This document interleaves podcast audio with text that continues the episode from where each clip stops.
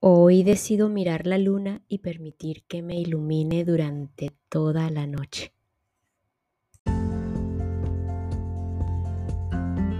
Hola, hola, quien te saluda Carla Berríos en KB en Unión Live, un podcast creado a partir de un propósito vital en donde encontrarás diversas herramientas para ayudarnos juntos en este camino de sanación y así recordar el verdadero ser.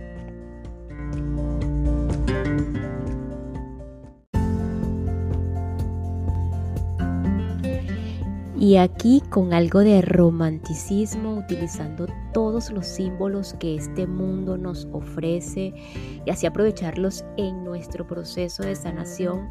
Por ejemplo, la luna es uno de estos símbolos, tal como iniciamos este episodio.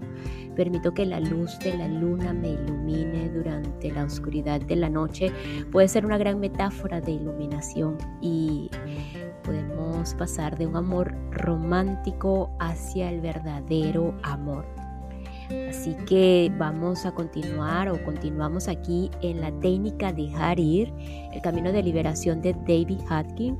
Ya terminando este capítulo llamado Médico, cúrate a ti mismo, un capítulo que inició en el episodio anterior, de cómo les comentaba de cómo el doctor David Hawkins, utilizando la técnica de dejar ir, logró ir curando, trascendiendo cada uno de los diagnósticos que padecía, aún siendo médico.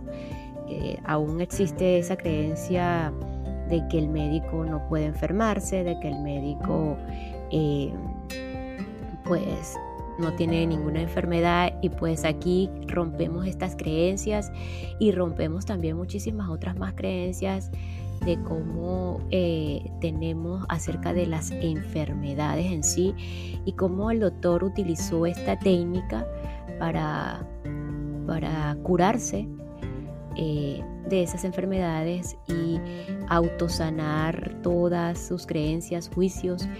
Así que bueno, ya esto es la última parte de esta herramienta llamada Dejar Ir, de este libro por el autor David Hawkins. Muchísimas gracias hasta aquí, y pues vamos a terminar y a continuar.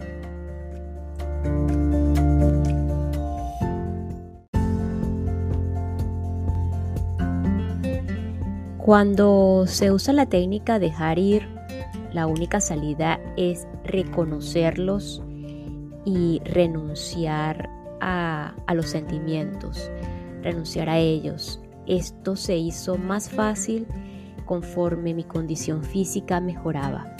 Aunque inicialmente me resultara difícil afrontar los sentimientos, la luz brillaba al final del túnel y esto engendró esperanza. A los pocos días de utilizar la técnica, la condición física del extremo inferior del tracto gastrointestinal mejoró rápidamente y de hecho cancelé la operación. Muchos de los síntomas activos durante años, incluso décadas, comenzaron a reducir su intensidad y frecuencia con el paso de los meses. Las migrañas en particular se hicieron cada vez más aisladas, los dolores lumbares desaparecieron, mi cuerpo estaba muy fuerte y ligero. Entonces llegó una crisis inesperada que produjo una intensa presión emocional. La diverticulitis regresó de forma severa y con hemorragias masivas. Tomé una decisión de gran magnitud. O bien esto funciona o bien no funciona. De modo que esta vez, en lugar de ir al hospital y recibir las transfusiones, me entregué del todo. Reconocí todas las sensaciones que recorrían mi abdomen sin resistirme a ellas. No las nombré ni etiqueté. En lugar de pensamientos o palabras, me sentí uno con las sensaciones, los calambres y el dolor. No me resistía a las sensaciones por intensas que fueran. Sintiéndome en el filo de la navaja, reconocí y entregué cada una de ellas. Esto se prolongó durante 4 horas. Luego la hemorragia se detuvo, los calambres se fueron y la diverticulitis se curó. Más adelante se presentaron algunas recurrencias menores, pero manejé cada una de ellas de la misma manera y con el tiempo los ataques disminuyeron y desaparecieron. De este modo, el mecanismo de la entrega pasó la prueba de fuego. Tuvo éxito donde todo lo demás había fracasado. Mediante su aplicación continuada, otros trastornos comenzaron a remitir. Con el tiempo, la experiencia de saber, entre comillas, sustituyó al pensamiento. El saber llega de manera totalmente diferente. Está ahí, solo espera nuestro reconocimiento. Una mañana, al despertar, supe que estaba curado de la reacción de la hiedra venenosa. Al mismo tiempo, entendí que el propio nombre, la etiqueta hiedra venenosa, era un programa y un sistema de creencias. En cualquier caso, supe que era inmune a la hiedra venenosa, aunque saliera, la tocara, jugara con ella o la pusiera en una maceta para llevarla a la entrevista de esa noche.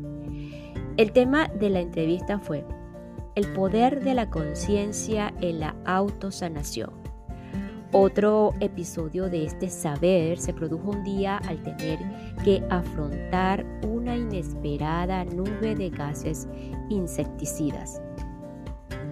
Estos gases me habían producido severas alergias durante muchos años e invariablemente me provocaban intensas migrañas.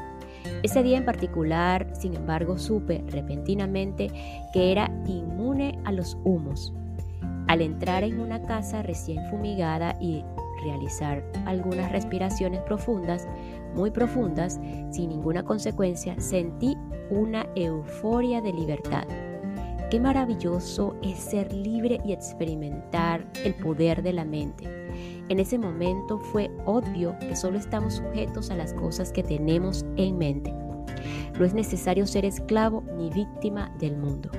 Lo mismo ocurrió con la creencia largo tiempo mantenida sobre el colesterol. A medida que cancelé la creencia y el concepto, volví a comer productos lácteos sin ningún impacto negativo en el colesterol. De hecho, los análisis de sangre mostraron una disminución progresiva de los niveles de colesterol no saludable. Por otra parte, desaparecieron mis intolerancias alimentarias y alergias. No obstante, necesité otro para superar la intolerancia al azúcar y la hipoglicemia funcional. Durante un tiempo volvían a aparecer durante los periodos de estrés y esfuerzo físico si consumía azúcar o dulces acompañados de cafeína. Pude volver a una dieta normal después de muchos años de severas restricciones. Qué liberador comer semillas, no permitidas por la diverticulitis, y todos los alimentos contraindicados para las úlceras y las colitis, incluso el dulce de azúcar caliente. Cuando al final desapareció la hipoglicemia funcional, pude comer todos los dulces prohibidos durante años. La crisis de los 40 también era un sistema de creencias. A medida que la fui cancelando y entregando, el calor regresó a mis manos y pies. Superé también la fatiga, la depresión leve y la irritabilidad. Mi resistencia física y mi tolerancia al trabajo físico aumentaron. Ahora que las cosas más importantes estaban encarriladas, abordé conscientemente algunas de las dolencias menores. Entregué la creencia en el quiste pilonidal, en 6 semanas desapareció. La trompa de Eustaquio, que siempre se bloqueaba cuando volaba en avión, me causó un fuerte dolor en el oído derecho. Dejé ir continuamente todos los pensamientos y sentimientos relacionados con ello, y al mismo tiempo visualicé que se corregía el ángulo del canal del hueso temporal derecho. Esta fue la única enfermedad en la que usé la visualización. Al cabo de 2 años, la dolencia desapareció y ya nunca volví a experimentar dificultades de audición con los cambios de altitud. Entre tanto, los dolores de cuello desaparecieron progresivamente, lo que me permitió bailar. Mientras bailaba, entregaba cualquier resistencia al dolor de cuello y el cuerpo pronto empezó a adoptar automáticamente posturas y movimientos de autosanación, como si un quiropráctico interior manipulara mi columna vertebral.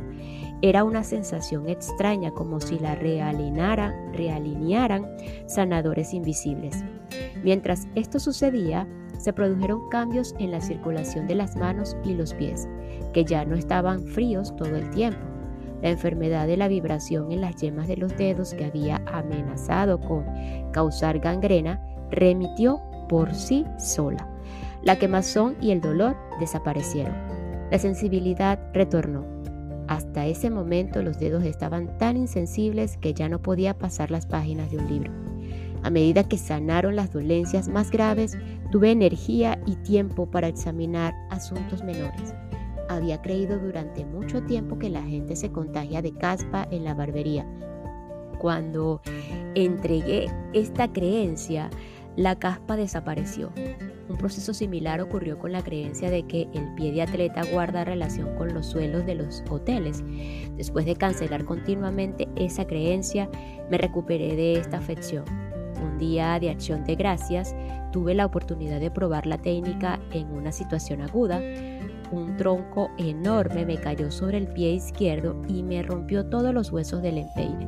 En lugar de salir corriendo y escayolarlo, utilicé la técnica de dejar ir. Para Navidad pude volver a la pista de baile. Más tarde, un severo esguince de tobillo se curó en pocos minutos al entregar al instante el dolor.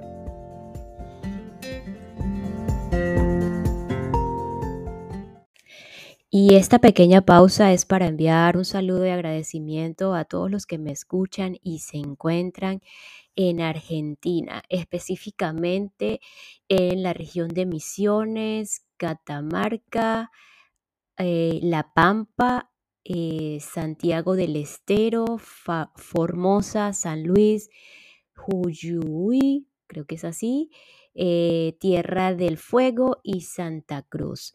Muchísimas gracias, Argentina, por su apoyo y por su receptividad y por escucharme.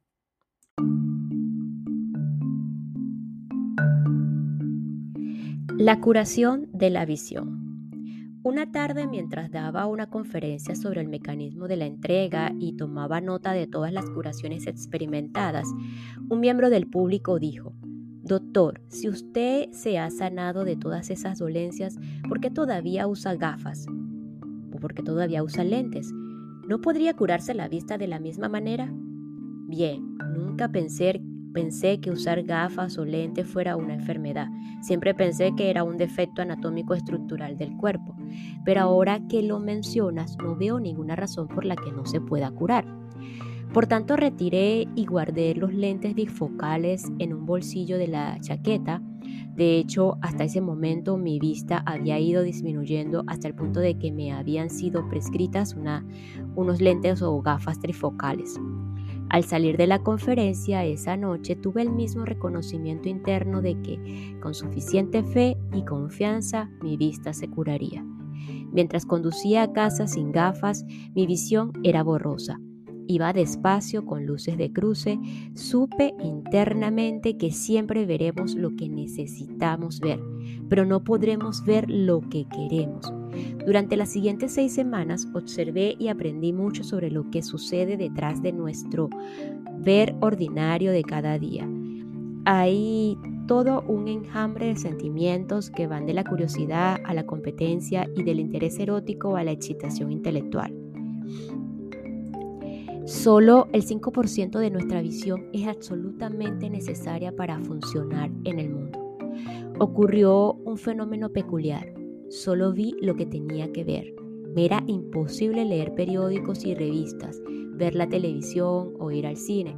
Se puso de manifiesto que la mayor parte de la visión no es más que escapismo. En la carretera era como si Mr. Magoo estuviera al volante. Ocurría una y otra vez el mismo misterio fenómeno.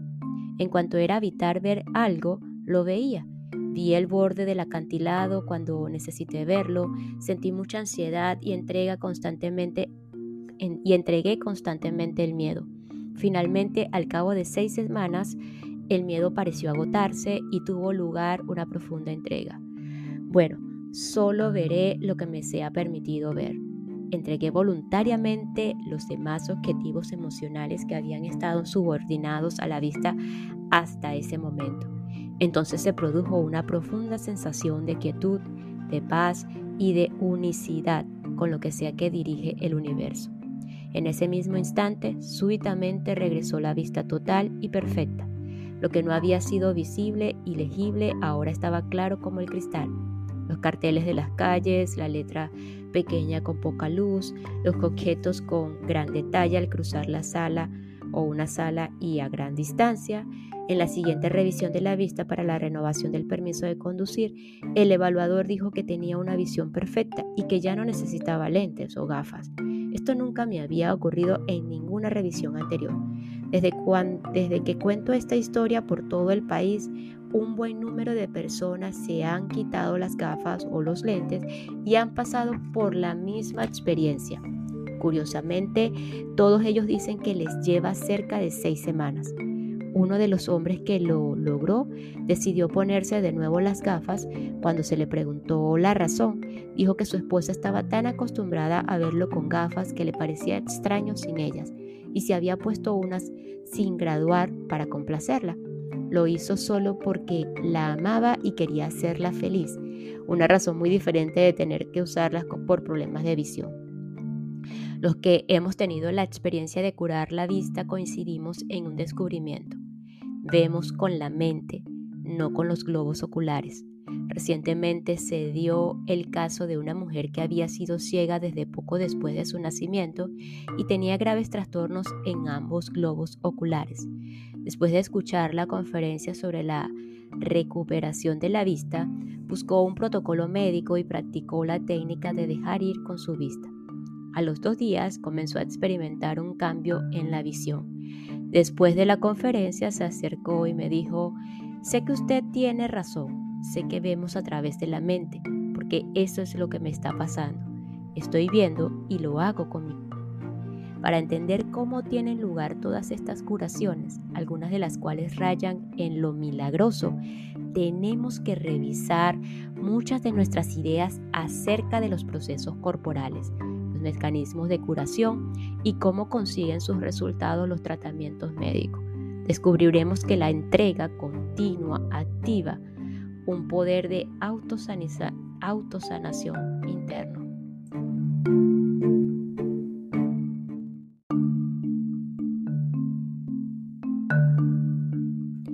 Capítulo 20. Preguntas y respuestas.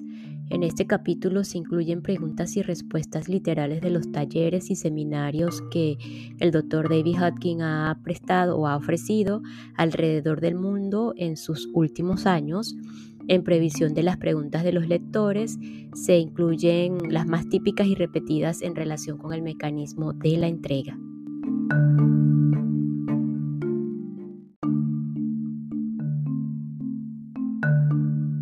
¿Cuál es la relación entre dejar ir y el concepto de pecado? Si examinamos los sentimientos negativos y los describimos con terminología religiosa, veremos que se trata de los pecados capitales.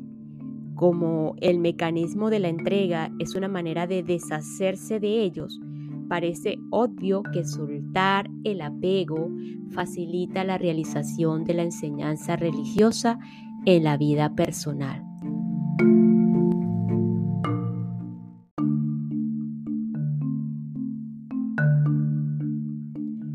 No sigo ningún camino espiritual en particular, pero tengo el mío personal. ¿Cómo puede serme útil esta técnica? Sin excepción, todos los caminos espirituales se basan en un método de disolver el ego. El ego incluye la totalidad de los programas negativos. La entrega es el proceso por excelencia para soltarlos. Por lo tanto, es la mejor herramienta para facilitar la comprensión espiritual.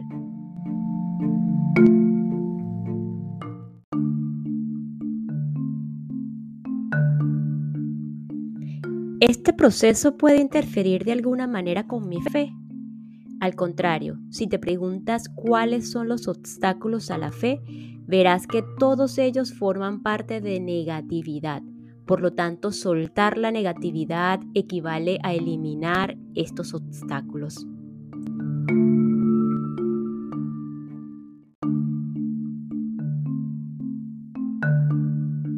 No soy creyente, pero tengo interés en aprender asuntos espirituales.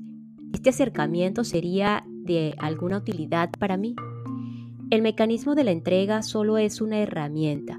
La puedes utilizar para apartar tanto los obstáculos que te impiden amasar $1.000.000 como los que limitan el desarrollo de tu conciencia espiritual. La mayoría de las personas que se entregan continuamente comentan que descubren algo en su interior semejante al amor mismo, algo que es independiente del cuerpo, las emociones, los pensamientos y los acontecimientos del mundo.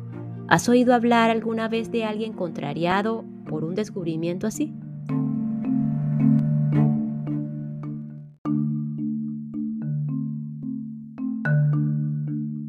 ¿La técnica del dejar ir contradice alguna enseñanza espiritual o religiosa?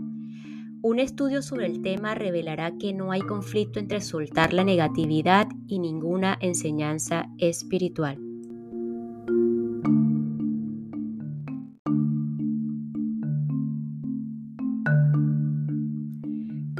Hace algunos años dejé la religión porque me generaba tanta culpa que no podía gestionarla. ¿Cuál sería el efecto de usar la técnica de dejar ir? Las observaciones clínicas realizadas a lo largo de los años señalan que la culpa es la razón más frecuente por la que las personas renuncian a su religión. Las metas parecen inalcanzables. Pregúntate a ti mismo, a ti misma, ¿qué ha hecho que estas metas parezcan inalcanzables? Siempre se trata de la disparidad entre lo que aún no le enseñan que debería ser y lo que percibe que realmente es. En lugar de sentirte culpable, trata de soltar todos los sentimientos negativos que surjan. Espera y ve por ti mismo qué cambios de actitud pueden ocurrir. Una vez más, dejar ir es una herramienta y puede ser utilizada para alcanzar objetivos en cualquier área de la vida. El uso que le des depende de ti. Un buen punto de partida consiste en abandonar toda la culpa, ya que esta fomenta un entorno emocional propicio al sufrimiento y la enfermedad.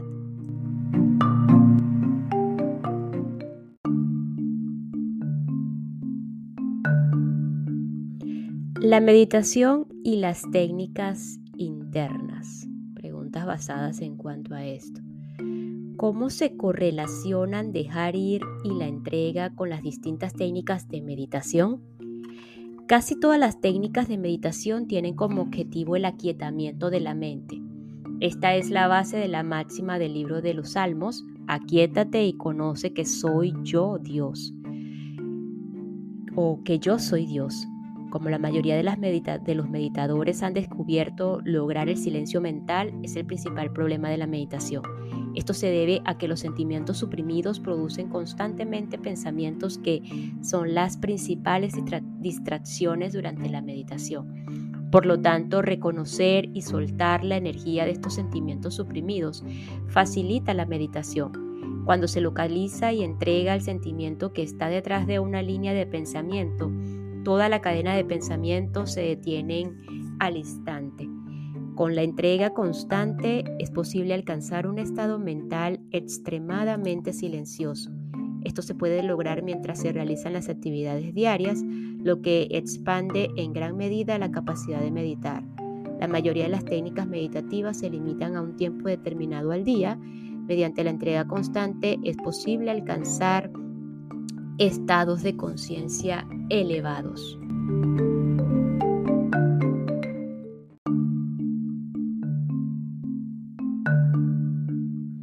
No sigo un camino espiritual, pero hago afirmaciones y visualizaciones.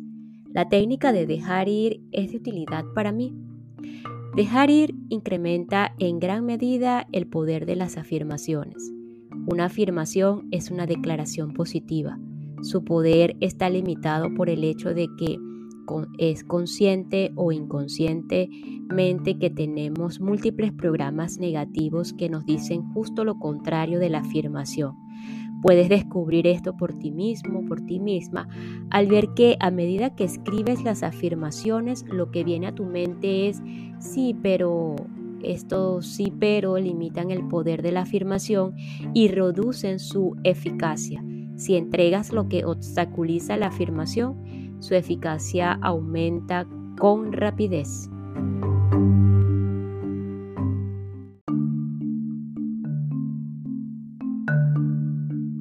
En cuanto a la psicoterapia, las preguntas relacionadas con la psicoterapia, me estoy psicoanalizando. La técnica de dejar ir me sería de ayuda o entraría en conflicto con mi análisis, que por otra parte es cada vez más caro. Los terapeutas que han estudiado esta técnica están de acuerdo con ella. Muchos psiquiatras y psicólogos la aprenden y utilizan en sus prácticas. Hasta ahora solo hemos escuchado evaluaciones 100% positivas de los resultados, porque la capacidad del paciente de soltar la negatividad y las limitaciones facilita el proceso de trabajar un asunto y esto permite que la terapia avance mucho más deprisa. Los propios psicoterapeutas han descubierto que dejar ir facilita mucho la comprensión de sus pacientes y la resolución de la contratransferencia. Si los terapeutas saben reconocer y soltar los sentimientos negativos, pueden evitar el desarrollo de muchas enfermedades relacionadas con el estrés en su práctica. Por lo tanto, esta técnica ayuda a la psicoterapia, aumenta su eficacia y el grado de satisfacción que produce su resultado.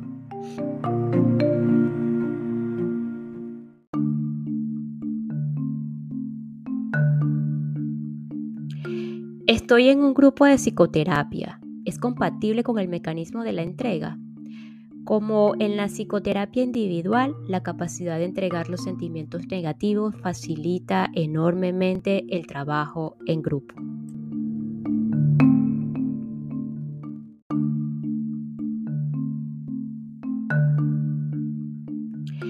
Estoy en un grupo de psicoterapia. ¿Es compatible con el mecanismo de la entrega?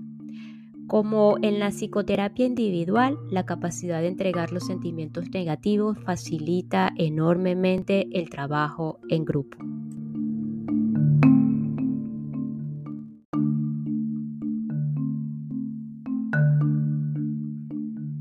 El alcoholismo y las drogodependencias. Preguntas relacionadas con esto. Pertenezco a Alcohólicos Anónimos y me gustaría saber si otros miembros de esta asociación se han beneficiado de esta técnica. La experiencia común es que esta técnica facilita enormemente el trabajo de los 12 pasos de Alcohólicos Anónimos, sobre todo del tercero que afirma: tomamos la decisión de entregar nuestra voluntad y nuestras vidas al cuidado de Dios, tal como los concebimos. Este paso es muy frustrante para muchos miembros de Alcohólicos Anónimos porque no hay una manera específica de hacerlo. ¿Cómo entregas tu voluntad y tu vida al cuidado de Dios o de un poder superior? Si nos fijamos en la voluntad, vemos que es deseo. Este deseo está conectado a los apegos. El mecanismo de la entrega, por lo tanto, facilita la liberación de los apegos y en su intención es casi equivalente al tercer paso. Entregarse a Dios significa abandonar la obstinación y la obstinación en sí es el ego. La obsesión por beber es un impulso, una compulsión debida a un apego que el proceso de entrega puede reducir y debilitar. Beber también es una manera de escapar del dolor de los sentimientos negativos, por lo tanto liberarse de los sentimientos negativos disminuye la necesidad psicológica de ese escape. Esto también es aplicable a las demás drogas, que son intentos de reemplazar una sensación inferior por otra superior. La técnica de dejar ir no reemplaza a los grupos de autoayuda ni a los Alcohólicos Anónimos, pero facilita en gran medida el éxito de los programas de recuperación y es compatible con todos los grupos que se basan en los 12 pasos.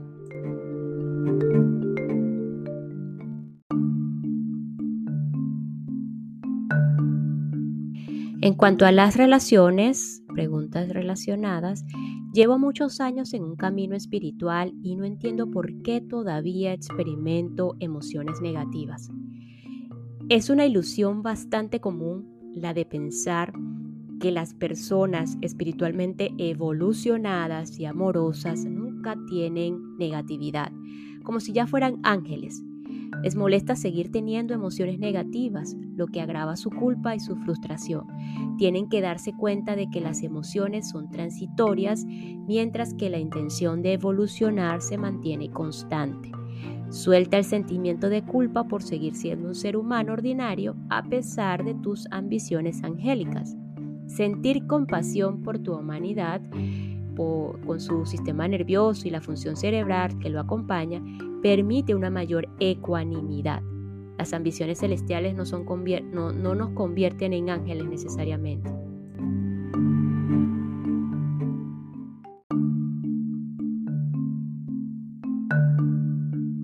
Tengo un compañero de trabajo que no hace su parte y debo hacerlo yo. Cada vez que lo veo siento resentimientos y luego me siento culpable por ello. En esta situación, ¿cómo puedo empezar a aplicar la técnica de dejar ir? Toma conciencia y acepta tus sentimientos con respecto a la situación y a continuación procede a despejarlos en lugar de ceder a la emotividad. Muchas personas piensan que en el puesto de trabajo deben suprimir sus resentimientos. Sin embargo, este enfoque no resuelve el problema, por lo que las tensiones se empozoñan. Mediante la técnica de dejar ir, adéntrate en ti mismo y reconoce las emociones negativas a medida que surja. Déjalas aflorar sin suprimirlas ni airearlas y luego orienta tu atención hacia otra cosa. Deja que las emociones estén allí y luego suéltalas.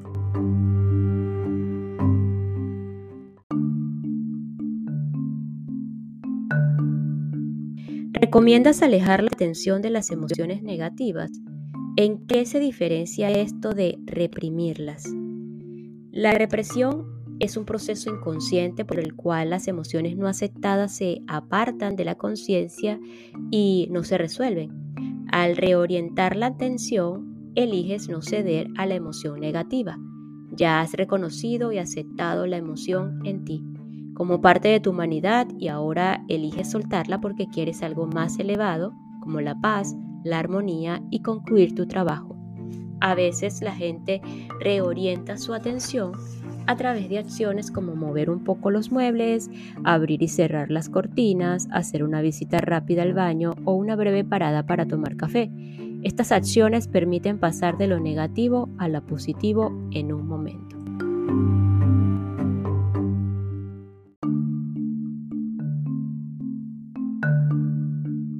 Me doy cuenta de que ciertas emociones parecen repetirse con frecuencia a pesar de que utilizo el método de forma regular.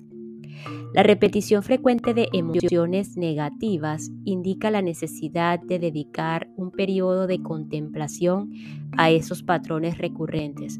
Por ejemplo, la manera de gestionar las emociones negativas puede seguir patrones parentales o familiares y también culturales. La manera de gestionar los sentimientos varía mucho entre culturas. Por lo tanto, observa los patrones subyacentes o inconscientes que operan en tu respuesta emocional y déjalos ir.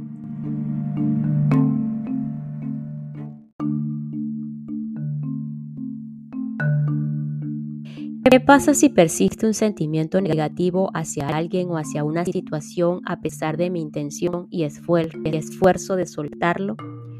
A veces uno está más o menos obligado a rendirse a una situación y a suponer que es kármica. Después de la investigación espiritual, uno puede descubrir que de hecho la situación es kármica.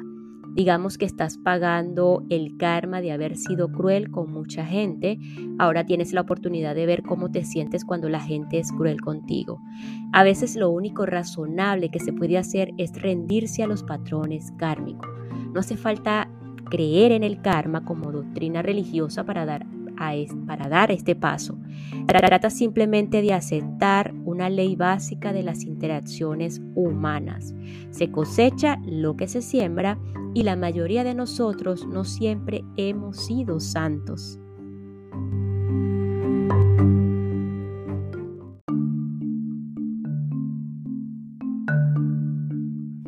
Soy profesora y algunas veces hay alumnos que me irritan. Quiero superarlo para poder serles útil. ¿Qué me recomiendas? En primer lugar, acepta el hecho de que estás irritada. Es aceptable estar irritada. Es el precio de la conciencia humana. Deja que la irritación surja en ti completamente sin darle ningún nombre ni convertirla en algo personal. En lugar de resistirte a ella, salga más. Verás que solo es la energía de la negatividad. Esta observación la despersonaliza. Entonces pregúntate, ¿estoy dispuesta a soltar esta energía? Así, a menudo, la energía se despeja.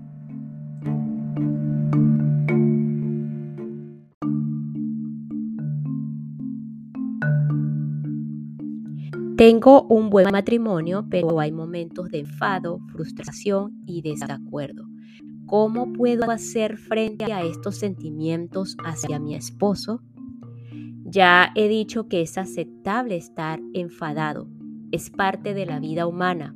Debes familiarizarte con lo que tu pareja está procesando y con su estilo de expresión. Suele haber distintas actitudes y preferencias. Es muy común que haya diferencias y preferencias con respecto a la temperatura de la habitación, el volumen de la música o la forma de gastar el dinero. La clave está en dejar de criticar los gustos del otro o de sentirse orgulloso de los propios, como si fueran la manera correcta. Cada uno acepta la humanidad del otro y que algunas veces habrá desacuerdos.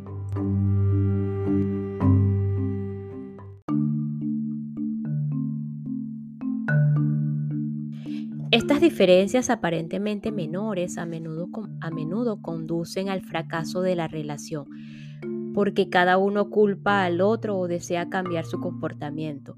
En lugar de eso, ¿cómo se puede vivir pacíficamente? Basta con aceptar que todas las relaciones tienen sus altibajos. Conviene tener sentido del humor con respecto a la condición humana y sus aparentes contradicciones y paradojas. Deseas que la otra persona sea feliz y esté cómoda, y sabes que tú estás feliz y cómodo cuando ella lo está. Ambos os alineáis con un estilo de vida tranquilo. Deja de juzgar, culpar y controlar a los demás. Deja de esperar que sean diferentes. Todos tenemos debilidades. Puede ser divertido hacer una lista de ellas. Toma la decisión de no centrarte en la negatividad, en tu propio entorno o en la relación. La gente puede tolerar tensiones y diferencias durante periodos variables y a distintas edades se tienen diferentes grados de tolerancia.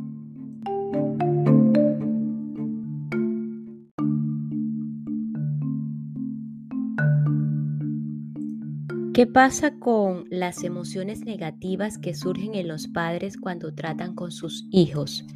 La tolerancia hacia los comportamientos de los niños varía según el contexto cultural, el género, la edad, las consideraciones morales y otros factores.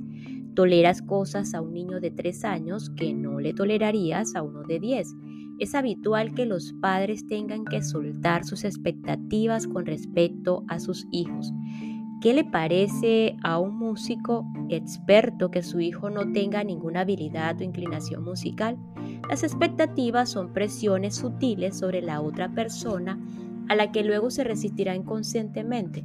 Cuando eres padre, debes renunciar a las expectativas y a los favoritismos.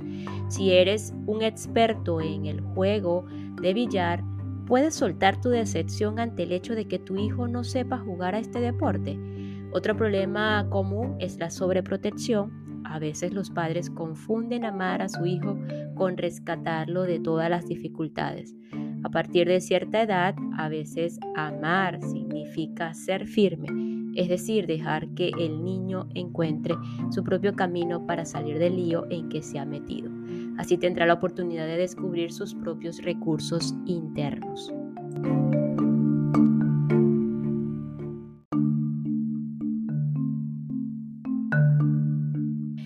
Si dejo ir mucha culpa, esta técnica no me llevará a la promiscuidad. Al contrario, la promiscuidad se basa en una baja autoestima, en la explotación y la falta de amor. Al soltar la negatividad y el egoísmo, te preocupas más por los demás, sientes más placer en su compañía y la mayor autoestima cambia tu perspectiva sobre las relaciones. Tu capacidad de amar aumenta de forma rápida. Muchas veces la promiscuidad es un intento de superar los miedos inconscientes y de buscar consuelo. Es posible soltar todo esto y tener relaciones más maduras.